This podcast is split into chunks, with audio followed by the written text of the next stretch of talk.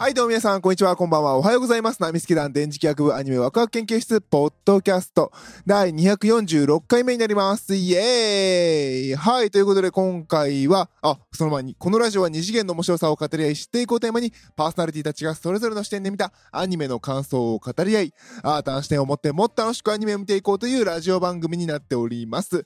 パーソナリティの電磁気学です。よろしくお願いいたします。はい、では改めて第246回ということで、えー、ガールズパンツァー最終章第3話の感想になります。イエーイ。はい、ということでね、あれ？俺パーソナリティ電磁気学って言った？言ったよね？言った。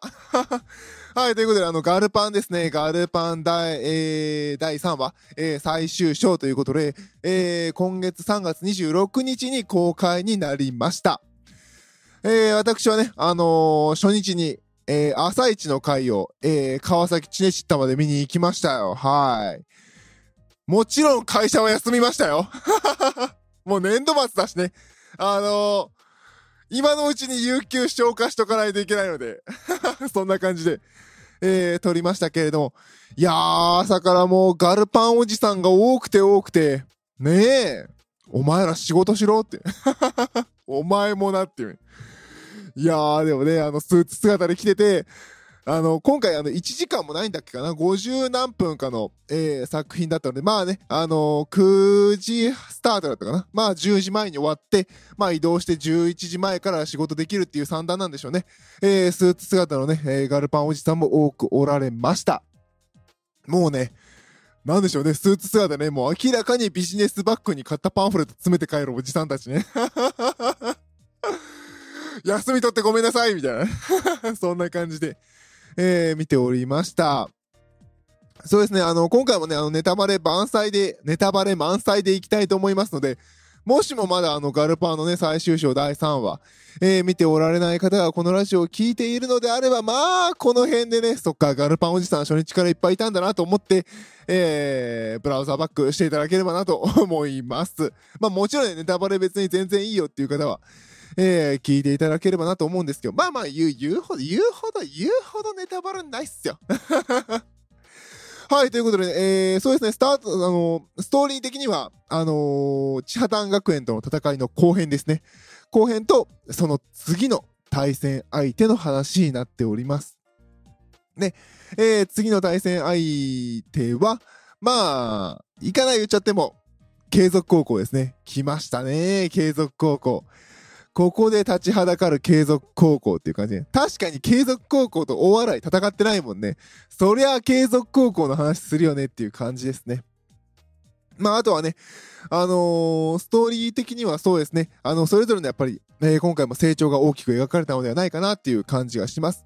えー特にね、あのー今回の第3話の場合は、えー、千波丹学園がね、結構、てあの突突撃をやめて結構戦略的に、えー攻撃してくる、えーお話でしたね。なので、千波丹の、えー成長が大きく描かれたかなっていう感じがします。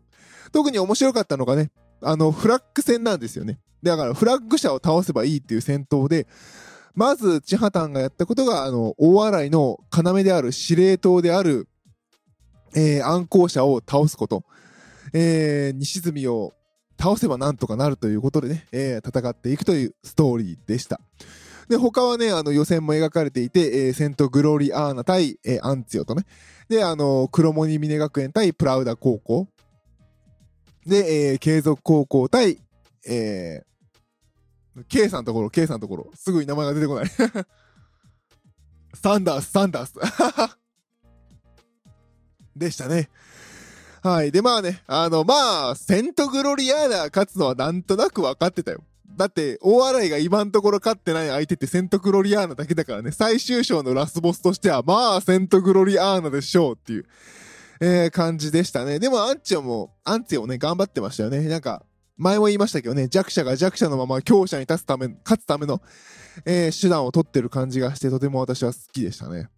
あとあのーセントグラリアーナに対する煽りがすごかったですね。あんな飯がまずい国の学校に負けてたまるかっていうね。あれは面白かった。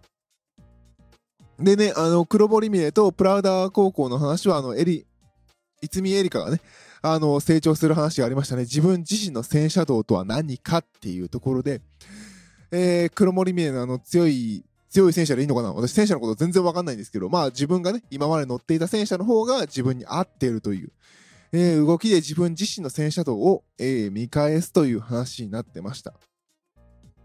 ある意味、このガルパンの戦車道という意味では、今回黒森峰のその、いつめエリカが一番戦車道を考えたんじゃないかなっていう気が個人的にはすごくしましたね。うん、やっぱガルパンってやっぱこの戦車道自分自身の道を見つけることなんだっていうのが一番の要であるかなっていう気がしてるのでそこをね黒森峰学園で泉エリカが隊長としてその域に達するというところが一番良かったんじゃないかなと個人的には思っております。まあ、あとね、あの、なんでしょうね、もう私人生でロシア語を聞くのはガルパンだけみたいな、そんな感じにも思いましたね。もうやめてって、もういいけど、面白いからいいけどさ、なんか日本のアニメ見に来て俺字幕一生懸命読んでんな、みたいなそんな感じはしましたね。はい、ということでね、えー、まあ、もちろんね、暗号チームは勝つわけですよ。千葉丹学園にね。まあ、まさかね、主人公チームが千葉丹学園の第2回戦で負けるわけはないっちゃ負けるわけはないんですけど。いやー、そうね、やっぱ千葉丹ズがね、こう成長して戦略的に戦うというところに成長したところ、そして最終的にね、あの、ちゃんと西住のね、あの、暗号者は倒すというね、話だったのはすごく良かったなと思います。ただ、見ている側もね、頑張れ、チハタン頑張れみたいな感じで見るけれど、最後の最後に倒した後に、見てる側も気づくんですよね。これ、フラッグ戦だわっていうね。だから、西住のね、西住み、ミポリンがいる、あの、暗号者を倒した時点で、あん、チハタンが万歳万歳とかやっちゃうんですよね。まるで達成したかのように、まるで勝ったかのように。確かに戦略上は勝ってるんですよ。頭を潰すっていうね。頭を潰して、えー、その下が瓦解したところをフラッグ車を狙うっていうのが正しい戦略なんだけど、暗号者を倒した瞬間に若干満足して万歳参照をしてしまうんですよね。その瞬間、見ている側思うんですよね。ああ、手段と目的が入れ替わったこのパターンみたいな。あの、今までチハタンズを見てるとやっぱりこう、過去の歴史的に、ね、日本がやらかしたのをを映してるじゃないですか。で、ここに来て成長したチハタンズを見て、おーって思ったら、最後またあの、なんでしょうね、日本の歴史をまたもう一度見させられてるぐらいのね。まあ、日本の歴史というか、まあ人間みんなやっちゃいますよね。手段と目的が入れ替わってしまう。目的って勝つためだったのに、で、勝つための手段として司令塔である暗号者を倒すことだったのに、暗号者を倒した時点で満足してしまうっていうね。あの、手段と目的が完全に入れ替わってしまったっていう表現がすごく面白かったかなと思います。はい。まあ、あのね、正直あの、いろんななんかあの、船みたいな戦車とかいっぱい出てきたんですけど、私あの、軍事系、まあ、興味ないって言うと失礼ですけど、まあ、あの、あんまり全然わかんないので、もうぶっちゃけ全部戦車一緒に見えるんで まあ、まあ、もちろんあのね、あの、船みたいに水に浮かんでる戦車は違うように見えるよ。見えるけどね。まあ、ねっていう。で、あの、いまだに謎だけど、あの、何ミリ砲とか言うじゃないですか。何ミリ砲のミリって何の直径なんだろうって、何の長さなんだろうって、いまだ、だに謎ですからね、私の中では。はい。あとはそうですね、パンフレット。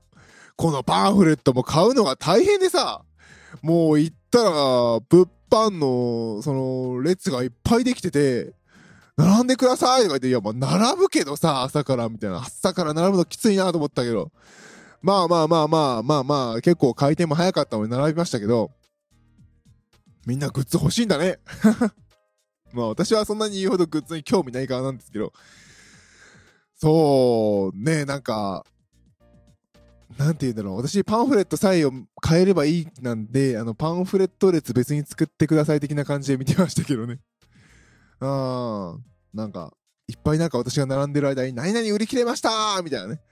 あの、スタッフさんの叫び声が上がっていましたよ。まあいいや、あの、パンフレット。パンフレットね、あのー、ぜひ読んでみてください。なんか私ね、読みながら、あの、スタッフさんの話とか読みながら、スタッフさんの名前見て、この名前なんか見たことあんなーみたいな、具体的には白箱で見たことあるな、この名前、みたいな ね。のいうのもあったりとかして、なかなかね、あの、楽しめます。あと、キャストさんとかもね、会話もすごく面白いですね。どういう風に演じたのかとかね。どういうディレクションがあったのか、どういう思いがあったのかっていうのは、やっぱこういうのがね、あの、知れるのがパンフレットの一番のいいかなと思います。そうね、あの、パンフレットでね、あの、毎回毎回こう一生懸命こう戦車の説明とかあるんですけど、ごめんなさい。あんまり読んでないですね、ごめん はい。まあ、あの、でもそんな人いっぱいいると思うんだ。ガルパンは好きだけど、戦車の細かい情報まではまあいいや、みたいなね。大丈夫。ガルパンを楽しめばいいと思います。はい。そうね。まあ、いいとこばっかり言ったから、まあ、ガルパンを見て不満だったところも言っとこうかな。そうね。あの、不満だったところ。うん。短い。1時間もないんだもん、確か。確か1時間なかったよね。どっかに上映時間書いたっけ？そうですね。えー、作品上映時間、本編48分ですね。はい。なので、あの、そうね、苦情ってわけじゃないけど、短いなと思ったね。うん。なんていうのかな。いや、いいんだよ。面白かったんだけど、48分だから、もう、今回の話で言うともう、アクション、アクション、アクション、のとばみこアクションみたいなね、そんな終わり方だったわけですよ。だから、なんていうのかな、まあ、まあ、なんだろうな、まあ、ドラマもあったっちゃあったけど、うん、まあ、始まって、わーとか言ってられない終わったわ、みたいな。そんな感じでしたね。なんか、なんていうのかな、まあ、あの、消費者のわがままっちゃわがままなんですけど、わがままを言わしてもらうと、休み取って朝一で見に行って、ね、並んでパンフ買って、金払って入って、50本もせず、はい、さよならって言われると、なんか、おおみたいな。そんな感じでしたね。はい。まあね、もう仕方ないので、その後は、あの、余った時間、ちょっとね、あの、ラブライブの聖地巡礼とかしてましたけど、それくらい時間余った。うん、なんか、サクッと終わったなみたいな、そんな感じでしたかね。あとは、これ私だけかもしんない。気のせいかもしんないんで、あの、あまりこう、真剣に受け止めないでほしいんですけど、今回、音ちょっとおとなしめだったそんな気しませんでした？いや、ちょっと朝一で見に行ったから、感覚がちょっとまだなんかあの、うまく動いてなかったのかもしれないし、まあ、ストーリー的にも、えっ、と、ジャングルの野戦なんですよね。ジャングルの野戦が、あの、8割ぐらいで、残り2割が、次、雪の世界の戦いなので、また雪だから静かにしなきゃいけないじゃないですか。だから、まあ、だからまあ、抑えめなのかなっていう気はしてるんですけれど、なんていうのかな。こう、今まであった、この、音のダイナミックレンジのこの上下の差が今回は狭かったのかなっていう感じでしたね。まあもちろんね、あの、すごいウーハー聞かしてる箱とかに行けば、おーっていう感じにはなるんでしょうけどね。おまあ、今回なんか、まあ、それかもしくはもうガルパンに耳がやられすぎてこんなもんじゃ大きい音と思わねえぞっていう風にもう若干麻痺してしまってる中毒者の可能性もあるんですけどね、私自身が そっちの方が可能性高いなとは思ってるんですけどねはい、えー、そんな感じですかね。まあ、あのー、不満を言うなら、さっき言ったように、ちょっと本編がな、短いな、もっと見たいな、ガルパンっていう感じですかね。うん、あとは、そうですね、最終章からかな。え劇場からだっけ？最終章からか。結構、あの、顕著というか、露骨になったのは結構 4DX を、えー、意識された作りが多かったですね。で、今回もね、4DX で見ると楽しいんだろうなーっていうカットは結構ありましたね。まあ、あの、見てるの 4DX じゃないんで、ああ、4DX 向きだな、このシーンはという感じの見方でしたけども、だいぶうがったオタクの見方なので、ねどうかなとは思うんですけど。